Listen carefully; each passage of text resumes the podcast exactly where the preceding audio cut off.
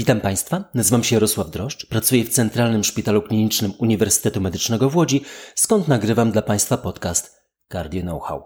I tak dobrnęliśmy do końca sezonu drugiego. Zbliżają się wakacje, a po roku najcięższej pracy, jaką miałem w życiu, zamierzam nieco wypocząć. W lipcu i sierpniu zamierzamy publikować jedynie krótkie nagrania przybliżające fragmenty kolejnych rozdziałów monografii Postępy kardiologii klinicznej. Mówiłem o tym wcześniej? Nie mówiłem? Tym milej będziecie Państwo zaskoczeni. Nie będzie jednak klasycznego transkryptu. Ich rolę przejmą same rozdziały monografii, które jest w ostatniej fazie redakcji w U Medical Reports. Autorzy to klinicyści. Teksty są naprawdę znakomite. No i dziś odpowiedzi na ostatnie pytania tego sezonu. Pięć pytań, pięć odpowiedzi. Na kolejne pytania odpowiem dopiero we wrześniu. Pan Michał zapytał o wrodzone wady serca po wielu latach u dorosłych pacjentów. 20 no, lat temu znani, znakomici kardiolodzy dziecięcy, pan profesor Andrzej Sysa, pani profesor Jadwiga Moll i znakomity kardiochirurg pan profesor Jacek Moll wybierali się do mnie kilkukrotnie, aby mnie namówić, żebym zajął się problemem wad wrodzonych u dorosłych. No, przyznaję, że widziałem i wówczas, i teraz absolutną konieczność, żeby się tym zająć. Nie nawet potrzeby, ale na pewno konieczność. Pacjenci dorastają do 18 roku życia i stają się naszymi pacjentami. Starałem się zawsze badać tych pacjentów, podejmować różne decyzje, komunikując się z mądrzejszymi od siebie, których jest sporo. I dziś efektem tych starań są dwie aktywnie grupy wywodzące się z kliniki kardiologii Centralnego Szpitala Klinicznego, dawniej Szpitala Sterlinga. Pierwsza wokół świetnego echokardiografisty, doktora Marka Maciejewskiego, która pracuje w Centrum Zdrowia Matki Polki w nowo powstałej klinice wad wrodzonych u dorosłych. I druga z doświadczoną klinicystką i świetną echokardiografistką, profesor Katarzyną Piestrzeniewicz i skupioną wokół niej grupą znakomitej młodzieży, autorów między innymi powyższej publikacji, która pracuje w Centralnym Szpitalu Klinicznym Uniwersytetu Medycznego w Łodzi. Gdy pacjent trafia do mnie, badam, podejmuję pewne decyzje, ale zawsze wspieram się profesjonalną radą jednego z powyżej wymienionych ekspertów. A problemem jest naprawdę niezwykle trudna decyzja stojąca przed kardiologiem. No, jak zwykle 10 punktów. Pierwsze.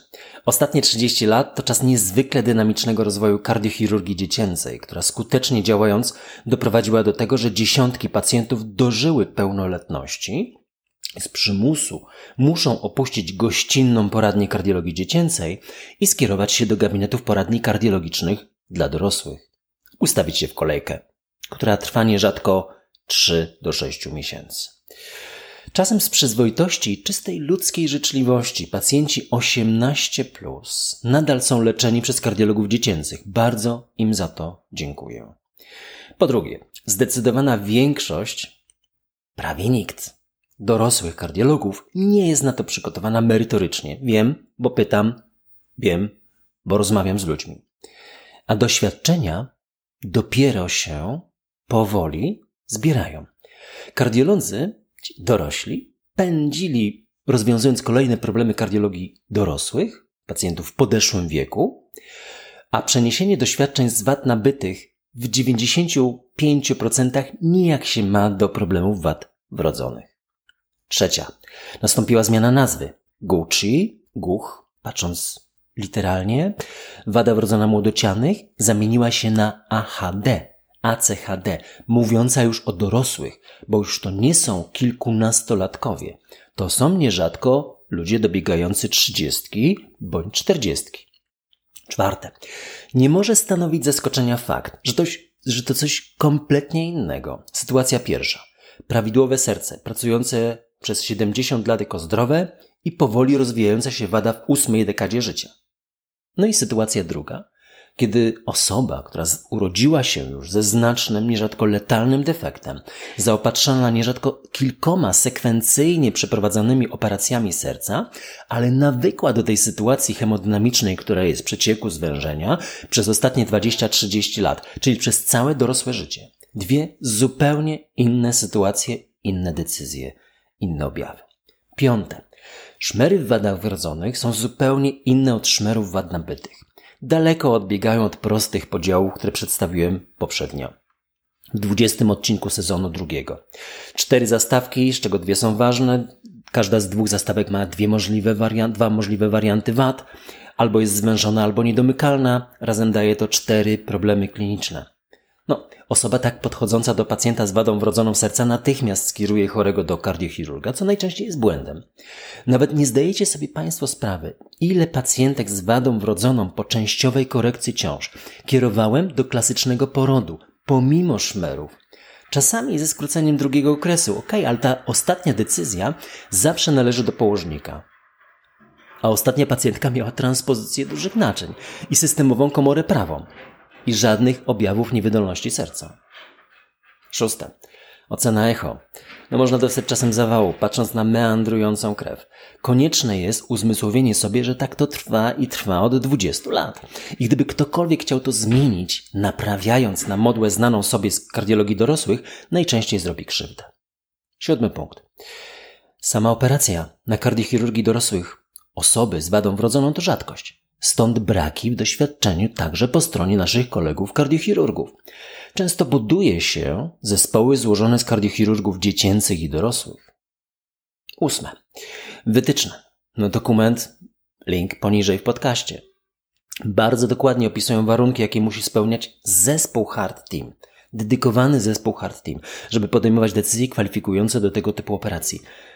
Znam w Polsce ledwo cztery takie zespoły.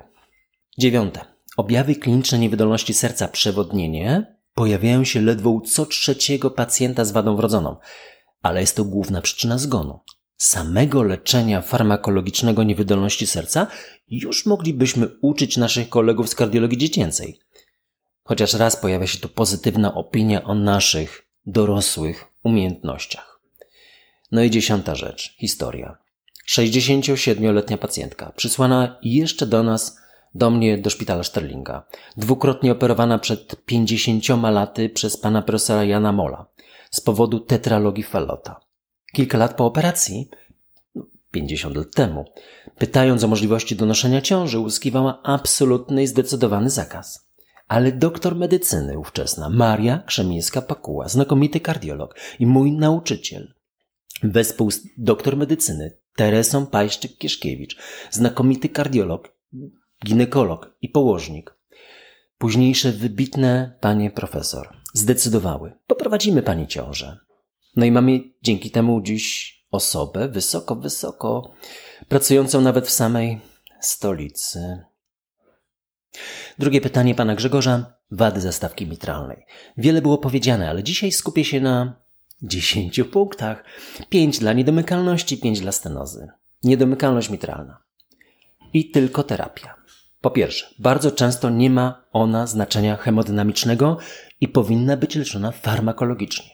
Drugie, takie leczenie farmakologiczne w przypadku czynnościowej niedomykalności mitralnej opiera się na odpowiednim zwolnieniu serca beta-adrenolitykiem i wabradyną, oczywiście ta ostatnia, gdy mamy rytm zatokowy, podaniem diuretyku pętlowego i antagonisty aldosteronu. Jeśli Państwo kierujecie do mnie pacjenta z czynnościową niedomykalnością mitralną do kwalifikacji operacyjnej, to czasem 25 mg spironolaktonu potrafi zdziałać cuda i uchronić pacjenta od operacji. Po trzecie, wypadanie płatka z dużą falą zwrotną. To domena niewielkiej podgrupy kardiochirurgów wykonujących plastykę zastawki mitralnej. A gdy jest to z dojścia bocznego, między żebrami po stronie prawej, to możecie nawet nie dostrzec później blizny. Ona jest między żebrami. Fantastyczny postęp kardiochirurgii i niezwykle skuteczny odlegle zabieg. Czwarte. Odwrotnie. Operacja czynnościowej niedomykalności mitralnej to duży i złożony problem. Gdy przyczyną jest poszerzenie lewej komory, to nierzadko efekty są rozczarowujące, a ryzyko okołozabiegowe duże, no, za duże. I piąte. Należy pamiętać o terapii resynchronizującej, która czasem pozwoli, łącznie z perfekcyjną farmakoterapią, przynieść poprawę i uniknąć zabiegu operacyjnego. No i teraz pięć elementów dotyczących stenozy mitralnej. No ostatnio stenoz jest więcej. Było ich wiele 30 lat, kiedy zaczynałem pracę, 30 lat temu, kiedy zaczynałem pracę, później widywałem jej bardzo rzadko, teraz znów mamy jedną co 2-3 tygodnie. Wprawdzie kilkanaście razy mniej niż stenozy aortalnej, ale częstość występowania obu wad wzrasta. Po drugie, osoba niewprawiona w osłuchiwaniu łatwo może przeoczyć tą wadę. Koniuszek, niskiej częstotliwości dźwięk, turkot. Pamiętajmy o lejku, nie o membranie. A gdy koniuszek znajduje się pod grubymi pokładami tkanki tłuszczowej? Trzecia rzecz. Szybko i wcześnie należy podejmować decyzje o antykoagulacji, to najczęściej klasycznymi lekami acenokumarol, warfaryna. Wcześniej bowiem dochodzi do zatoru, no i w tym wypadku rozległego udaru mózgu. Czwarta sprawa. Zazwyczaj wcześniej pojawia się migotanie przedsionków już bezwzględne wskazanie do antykoagulacji. I piąta, najczęstszym zabiegiem wykonywanym u nas w chwili obecnej jest balonowa plastyka zastawki mitralnej. Wykonujemy ją teraz raz w miesiąc. Pan Grzegorz zadał pytanie na temat urządzeń wszczepialnych przewlekłej, skurczowej, rozumiem, niewydolności serca, CRT, ACD. Bardzo krótko. Tak, oczywiście CRT, jak i ACD mają bardzo klarowne w wytycznych opisane wskazania. Nowy tekst, który ukaże się, jak Państwo wiecie, w końcu sierpnia, nie powinien tu wiele zmienić. Przewlekłej niewydolności serca wskazanie stanowi niska frakcja wyrzutowa i względnie dobre rokowanie. Organizując poprzedni rejestr niewydolności serca Europejskiego Towarzystwa Kardiologicznego i Polskiego Towarzystwa Kardiologicznego przed 10 laty, zapytaliśmy lekarzy z 25 krajów, czy ich pacjenci mają bądź mają zaplanowaną implantację tych urządzeń. A jeśli nie, to dlaczego? Dziś stawiamy sobie te same pytania, organizując nowy rejestr, gdyż odsetek implantacji nie wzrósł istotnie w ostatniej dekadzie. Pragniecie Państwo uczestniczyć w tym rejestrze? Zapraszam ns.ptcardio.pl Pragniemy wiedzieć dlaczego. Może niedosyt edukacji? Stąd bardzo dynamiczne działania multimedialnej platformy edukacyjnej Polskiego Towarzystwa Kardiologicznego. No i naturalnie ten podcast, jak i cała akademicka platforma edukacyjna Cardio Know-how. Może wysoka cena i ograniczenia finansowe ośrodków, a może brak przekonania wśród lekarzy o ich skuteczności? A wystarczy raz porozmawiać z pacjentem. Do dziś pamiętam tą historię. Wybrałem się na grzyby z żoną. W pewnym momencie zgubiliśmy się w podpiotrkowskich lasach. Bałem się o żonę i obudziłem się za moment, leżąc na miękkim mchu. Żona, będąc kilkanaście metrów przede mną i idąc wolnym krokiem, nawet się nie zorientowała. Po tygodniu byłem na sprawdzeniu urządzenia. Wykazało migotanie komór i skuteczną defibrylację z powrotem rytmu zatokowego i życia. Kolejne pytanie dotyczy alergii na kontrast w pracowni hemodynamiki. Tryb planowy i ostry. Nie stanowi to problemu klinicznego ani w trybie planowym, ani w ostrym. Nie pamiętam, aby komukolwiek z pacjentów stało się coś poważnego. Znakomity zespół lekarzy i pielęgniarek przygotowany jest na taką okoliczność i reaguje natychmiast. Szczególne ukłony kieruje się na ręce pań pielęgniarek, to one zazwyczaj rozwiązują ten problem. Fakt, że pacjent wspomina o alergii na kontrast najczęściej nie ma nic wspólnego z rzeczywistą reakcją. Ale się zdarza, co dodatkowo zmusza mnie do powtórzenia po raz wtóry. Przewlekły zespół wieńcowy to miejsce na po pierwsze, usunięcie czynników ryzyka miażdżycy, palenia tytoniu. Po drugie, zdrowy styl życia z aktywnością stosowną do wieku, fizyczną aktywnością. Po trzecie, farmakoterapię. Po czwarte, diagnostykę nieinwazyjną. Po piąte, myślenie, a nie na koronarografię. I ostatnie pytanie. Problemy kardiologiczne u pacjentów psychiatrycznych. O czym należy pamiętać? Gdy studiuje się literaturę, to jasne staje się powiązanie chorób serca z chorobami psychiatrycznymi. U chorych psychiatrycznych obserwuje się więcej nadciśnienia, choroby wieńcowej zaburzeń rytmu. Z kolei choroby serca nierzadko prowadzą do depresji. A w życiu wydaje się, że jest inaczej.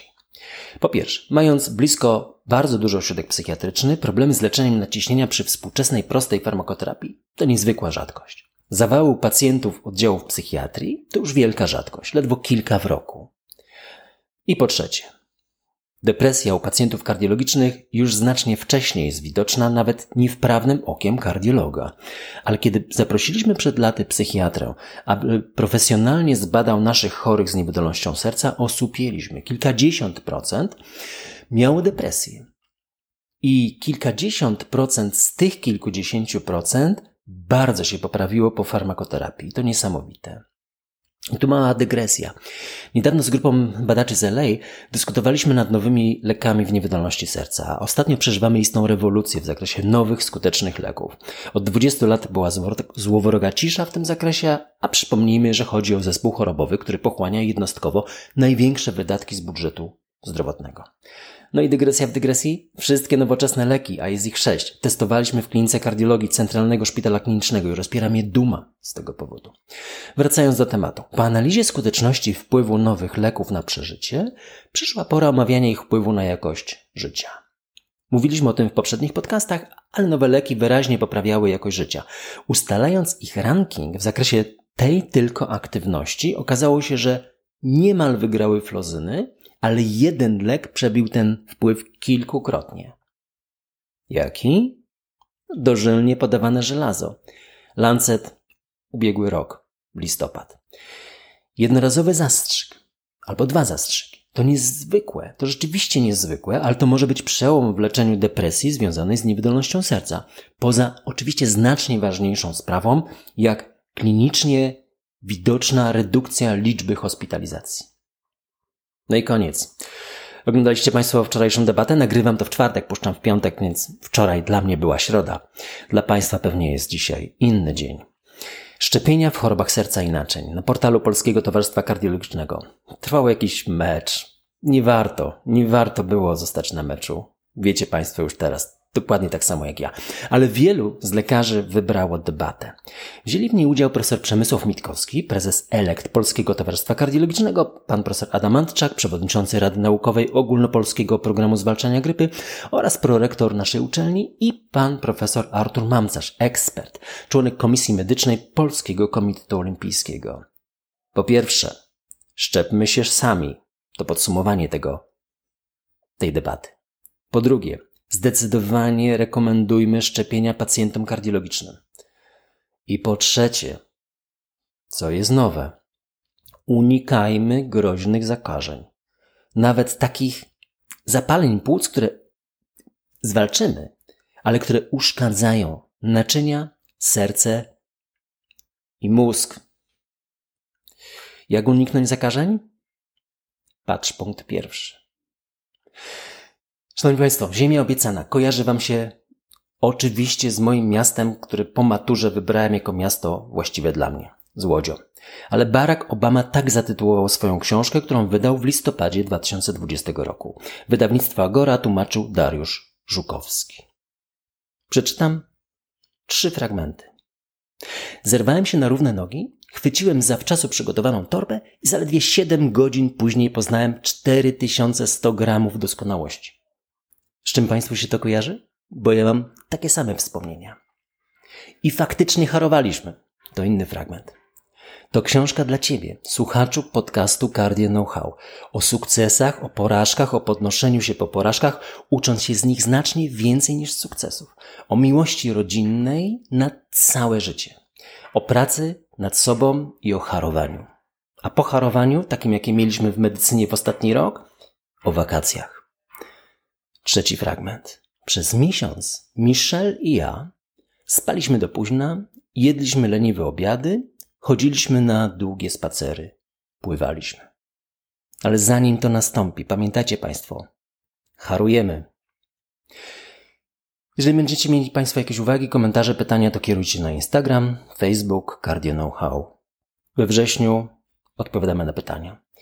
Będę też Państwu bardzo wdzięczny za promocję wśród lekarzy oraz komentarz, choćby jednym słowem.